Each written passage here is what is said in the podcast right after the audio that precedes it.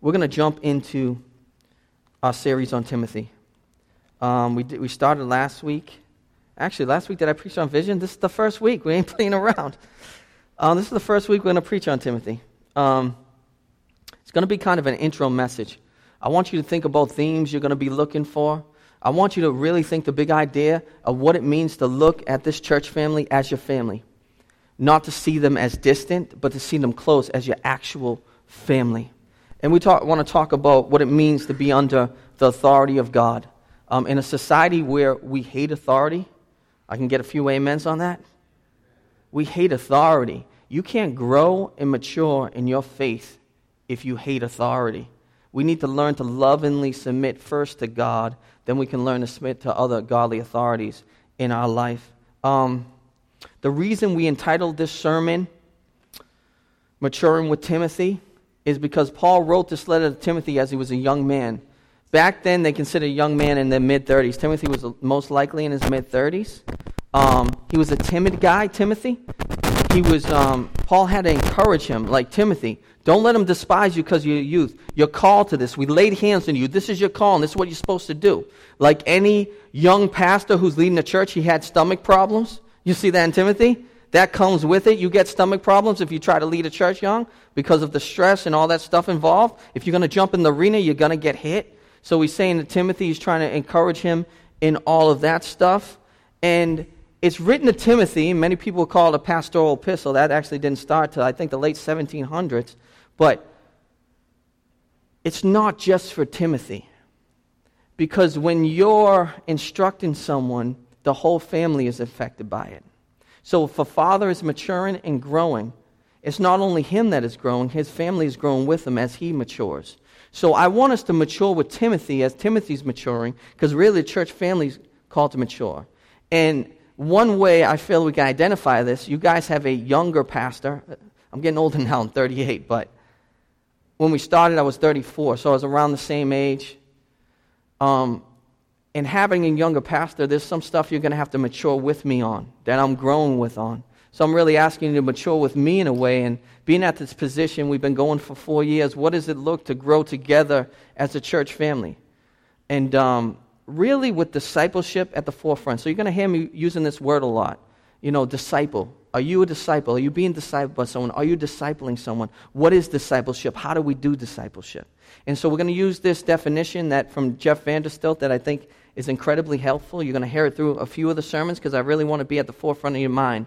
A disciple is someone who worships Jesus, is being changed by Jesus, is learning to obey Jesus, and is teaching other people to do the same. How do we do discipleship? We do discipleship life on life, a person to person. You disciple people. Life in community, because there can be no discipleship outside of community, or you could say everyone in community and life on mission to make more disciples or everyone on mission. So I really want you guys to think about that word disciple. Like, how am I maturing? There's something in you that the Holy Spirit has put in you that you want to grow. I want to grow. I want to mature. I want my heart to change so my behavior grows and I become more like Jesus. And so I want us to really mature through this sermon series. We're at a place now, being four years old, that we can start thinking about can I allow God to get in those places where I need to mature and Him grow me up so I can experience the joy that comes with being obedient to Jesus and growing in grace with Jesus? So I hope you experience that joy. So um, I want you to think about three things today maturing and putting yourself under authority, maturing at looking at certain themes that I'll explain to you, and maturing at looking at each other as actual family, not like a distant relative, like we're actually brothers and sisters, we're actually fathers to the father. Like that's how we're looking at the way Jesus looked at it. So let's turn, turn to 1 Timothy 1 1. And you guys know there should be Bibles in front of you. The only thing we say you can steal in church is a Bible. If you steal a church, keep it. steal a church. Don't steal a church. If you steal a Bible, keep it. So 1 Timothy 1 1. There's only two verses today, but I want you guys to really hear this. Paul, an apostle of Christ Jesus, by the command of God our Savior and of Christ Jesus our hope, to Timothy, my true child in the faith, grace, mercy, and peace from God the Father and Christ Jesus our Lord. So, right out the gate, what does Paul say? He states, I'm apostle. And we talked about this. Why is he saying he's apostle? Because if you say you're an apostle, that means that the words you're writing have authority. That means that they're non negotiable. You know, I see families all the time, like the authorities are the parents, and they're negotiating with the kids. They're saying no to the kids, right? And the kid's like, no, you don't punish me like that. You don't say that to your parents. Your parents are the authority. But I'm walking through society, no one has any idea of authority. I was picking up um, care of the other negotiable. See, immature people think the scriptures are negotiable. I've had people pray things about contrary to and writing comes down. Every guideline is for our good and our joy. See, we think authority, we don't like authority because we think it's taking joy and fun away from us. But when authority comes, it's for the good of your soul, the good of your life, and for the joy and contentment that you're searching for. So, an apostle, I'll review this. And if you didn't watch the message online, it's our most watched message ever. Um, 4,000 people watched this message. I can't believe people took time to watch the message on apostleship. It was awesome. But if you want to really, what is an apostle, and find the ins and outs of that, look on our YouTube channel and really get that. I'm going to give a short summary here so you understand it. But to understand this is to understand authority. An apostle, an uppercase apostle, was someone who has witnessed Jesus' resurrection. So Jesus showed up, to Paul on the road to Damascus showed himself in his risen state. He was an apostle. Secondly, an uppercase apostle had to be appointed by Jesus. Paul was appointed by Jesus to the Gentiles. He had an authority that came with that. An uppercase apostle had to be able to authenticate his apostolic appointment with miraculous signs. Paul saw people healed. Paul saw miraculous signs and wonders, so he said he's an apostle. So all that carried the authority. So the words that we read in Timothy we need to not say, ah, I, am going to take this. They call that cafeteria Christianity, right? I like this one. Let's move this one over. Okay, culture's going that way. Give me that sandwich. No. That doesn't work, guys, if you want to mature. If you want to mature and live a life to the glory of Jesus, you can't be picking and choosing because you want all of Jesus. You want to be all in. It is vitally important that every family has an authority and places itself under that authority. When families place themselves under authority, a family thrives, a family is vibrant, and a family is God glorifying. The reason you're going to have to hear this first is because we're going to hit some hard themes, not that your pastors are making up, but that the scriptures from God the Holy Spirit, like Paul wrote them, they're not from Paul, they're from the Holy Spirit as he was as Paul was carried along by the Holy Spirit, he wrote these words. So to submit yourself to Scripture is to submit yourself to God. So these are some of the themes here, because you run into that. A lot of people say, man wrote the Bible. If you believe that man wrote the Bible, then you are not putting yourself under the authority of Jesus, because Jesus was a Bible teacher who said the Bible had authority. So listen to the themes we'll hit where you're really going to have to question who's your authority. Are you a follower of Jesus? Is he your master? And you put yourself under his authority. The first one, there's only one gospel and one God. That's what this book says. Because it's coming against a bunch of false gospels. If you're someone that believes all roads lead to heaven, you're going to have trouble with coming under the authority of God. It's non negotiable. There's only one Savior and there's only one God. It's going to talk about um, false teachers and false preachers. You know how some people say, well, they're doing good, they're up there saying positive things. That's awesome. We need more positive people. Do you know what it says in Timothy? He's calling people out who are labeling themselves Christians but preaching false things. He said, that dude's a false teacher. That dude's a false preacher. Where everyone says, well, if you're trying to do good, good for you, go for your dreams. No. You're not preaching truth. You're preaching something contrary to the gospel. So if you're someone that believes all people get up and speak positive things, when the anti gospel is a good thing, then you're going to have to submit yourself to the authority of God. It labels sexual immorality, including homosexuality, as sin and lawless. So if you're someone that can't distinguish between loving someone no matter what they do, which we should do as Christians, love everyone. And I believe in rights for all people. Absolutely. But you don't celebrate sin if you're someone that's not willing to bring yourself under the authority of Jesus when it comes to sexual holiness, and I'll unpack that a little bit more because culture's really pushing on Christianity when it comes to sexual holiness. If you're someone that's not going to say, listen, I'm putting myself on the authority of Jesus. If he's saying that this is sinful, if he's saying this is lawless, then I'm still going to be a loving person, but I'm not going to celebrate sexual immorality. If you're not ready for that and say, I want to be on the authority of God, then you're going to have the immaturity that comes with that. It's going to confront us on living a quiet life. That's controversial too. Everyone wants to blow a trumpet, say their name, and follow me. God says, live a quiet life. Don't let your left hand know what your right hand is doing. Be quiet. Don't gossip. Don't make an uproar. Stop, uproar. Stop arguing with everyone. Like, he's saying live a quiet life. That's upside down to our culture now. Where everyone say, live big, live your dream, be seen. If you ain't seen, you're nothing. That's contrary. Timothy's going to call us out. I mean, Paul's going to call us out that. Now, this is another one. Give instruction to how men and women should act. God's making gender distinctions. What do we want in culture? No labels. No labels. You seen that Budweiser commercial? With those com- two comedians that aren't really that funny? They're like, no labels for us. No la-. They're trying to subversely put the message into you that there's no distinction between men and women. There's no distinction. You be who you want to be, not how God created you. Now, if you're not willing to put yourself under that authority, then you're going to suffer from the immaturity that comes with that. Now, this one's a tough one. I told you, this is a heavy hitter message. Now that I'm going over these in front of people, I'm realizing this is even heavier than I thought. I see people just like, you gotta be kidding me. I, but we gotta go through this together. I want us to wrestle with this. I want us to submit ourselves to it. I want us to ask questions. I want us to pray through it. Ultimately, I want us to see what God has to say about it and submit ourselves to it because He wants good for us hope, love, and wants us to shine like lights in the darkness.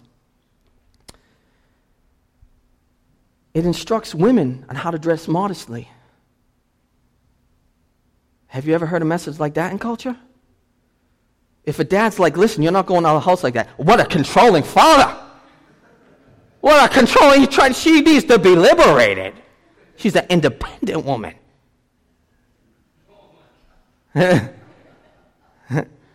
This is just, uh, culture is totally contrary. We need to, listen, we're not telling the world to do, but Jesus is telling us what to do and how to live and how to behave.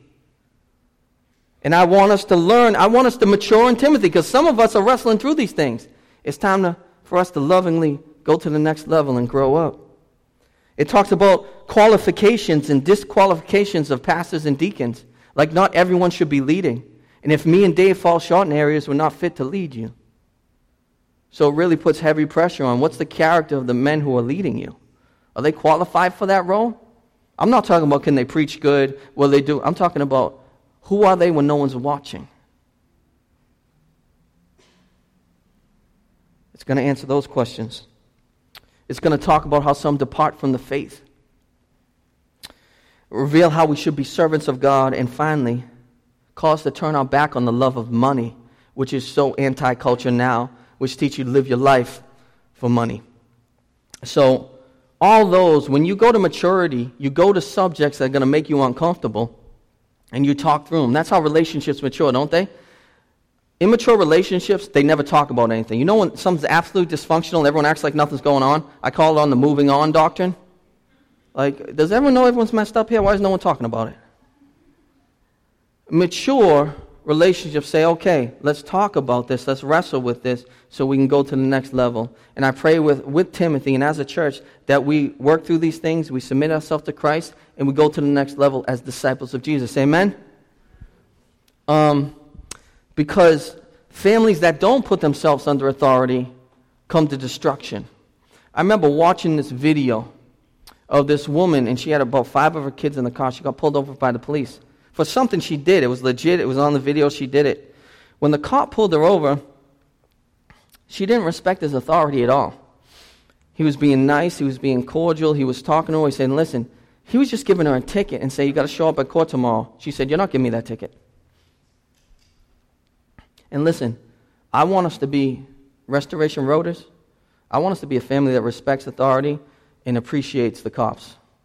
I'm just saying that as a people. I'm not saying every cop is good out there. Not every person is good out there.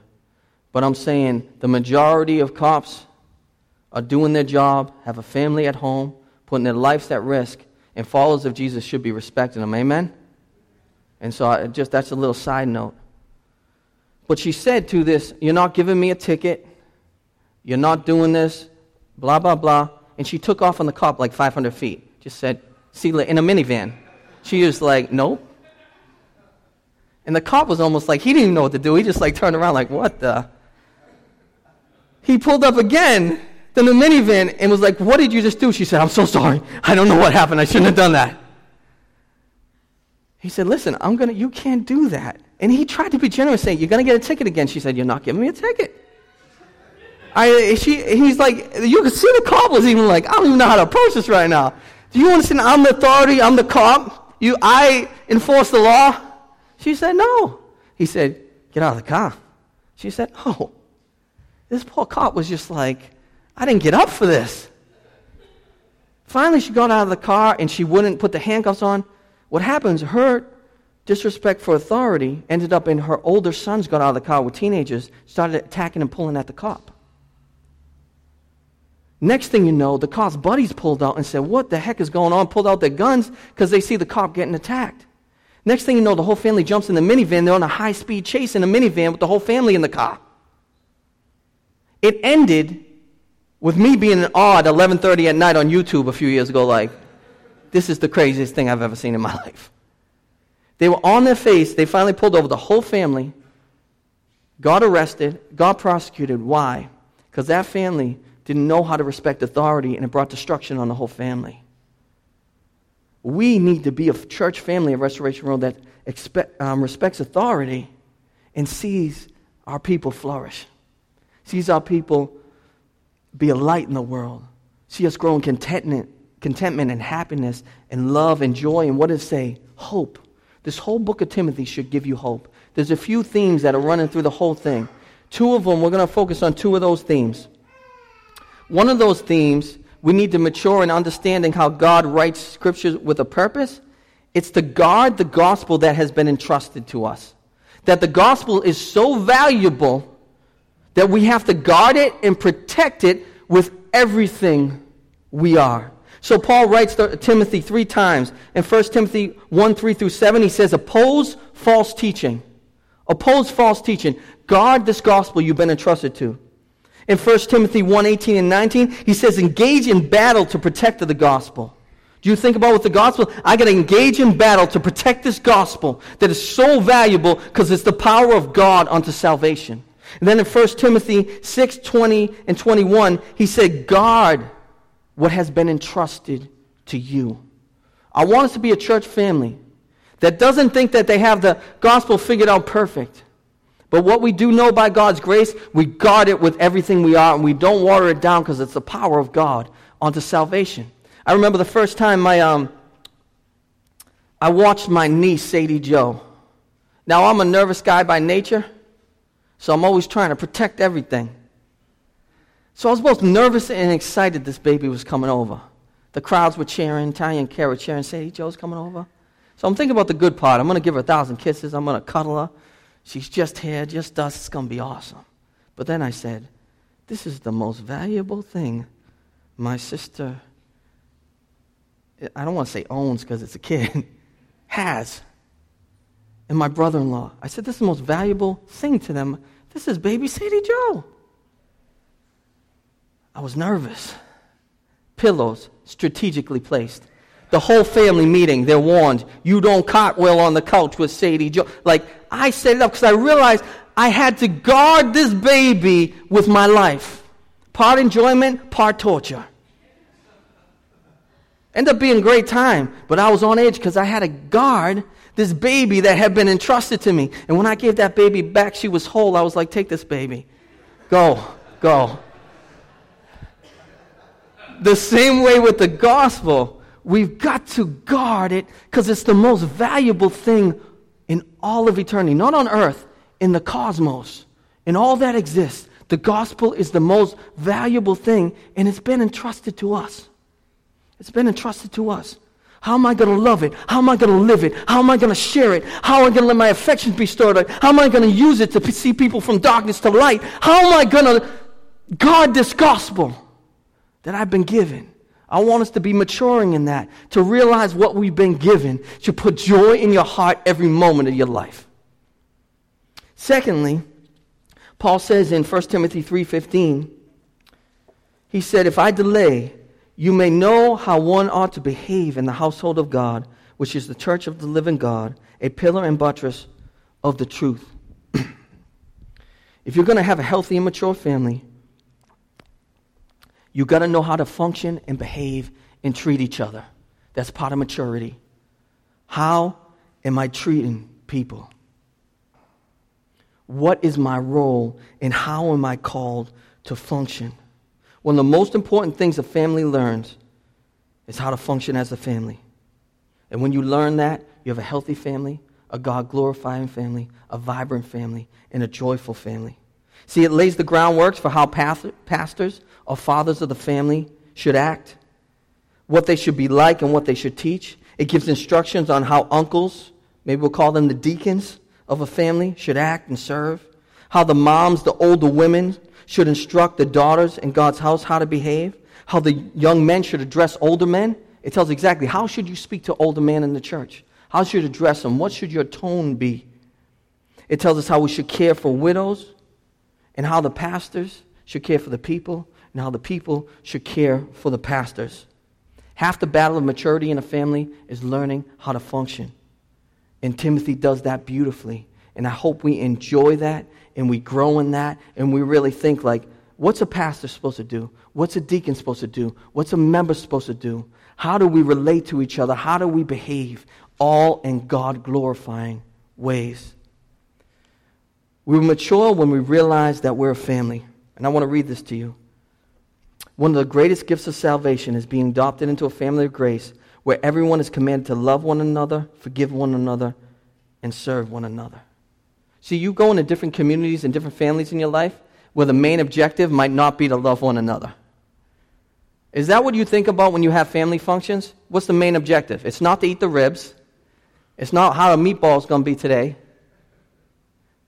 It's how am I going to love the people that I'm going to spend time with? I actually pray that before people gather, I say, God, help me to just love people the way you want me to love them and care for them the way you want, want me to care for them.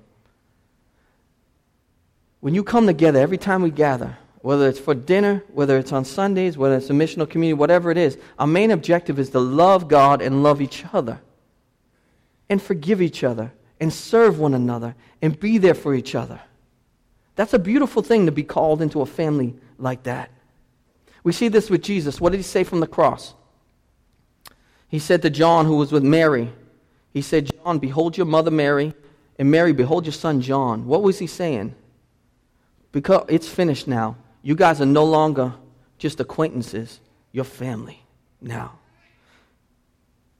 You see this when he said, if you're not willing to receive rejection from your family for the sake of Christ, then you're not even worthy of the gospel when Jesus preached that. See, we've got to realize this as the people of God. What is eternal is much more valuable than that which is temporary. And if we have family that has rejected Jesus, those relationships are not eternal. Of course, our heart, my prayer, and that's why we preached on evangelism last week, is that everyone puts in their faith in Jesus as Savior and Lord. But the reality is, only those who put their faith in Jesus and the Lord, whether it's our immediate family or our church family, only those who put their faith in Jesus will it be an eternal relationship with. And that's why evangelism is so important. And that's why the blood of Jesus is thicker than any biological blood. And this is why Paul wrote to Timothy. What did he say to Timothy? You're my true child in the faith. And what blew my mind here when you looked that up in the Greek, my true f- child in the faith, that actually means a legitimate son. He viewed Timothy as his legitimate son. When he saw Timothy, he didn't see some acquaintance, some person he was discipling. He said, This is my son.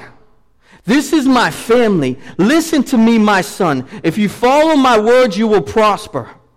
And you will glorify God, and you will see the gospel advance, my son. So I want to ask you,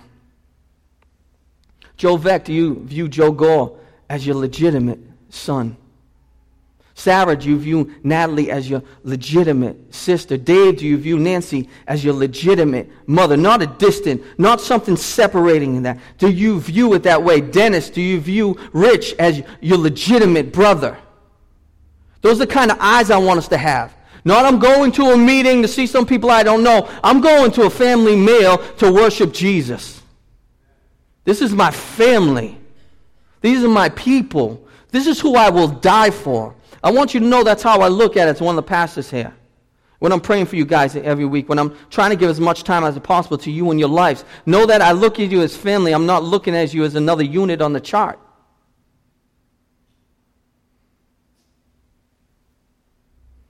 Some of the best discipleship happens when you're just being family. See, everyone wants to put, oh, 10 ways to do discipleship, and we need to think about that. But we disciple people sometimes with not even knowing it. Now, there needs to be time of teaching, there needs to be time of lessons, there needs to be time of all that. But the best discipleship happens when you're just family. So I want to share the story of the Bragalonis when I was younger. Donna's last name was Bragaloni. You don't get much more Italian than that last name. But for you guys don't know me, I came from a dysfunctional family where I don't want to judge anyone, but things weren't functional. um, my father was a cocaine addict, so he wasn't around. Um, my mother had me when she was pretty young. There's nothing wrong with that, but there was no one. I lived in the projects the first year of my life with 11 aunts and uncles in Cambridge and Jefferson Park.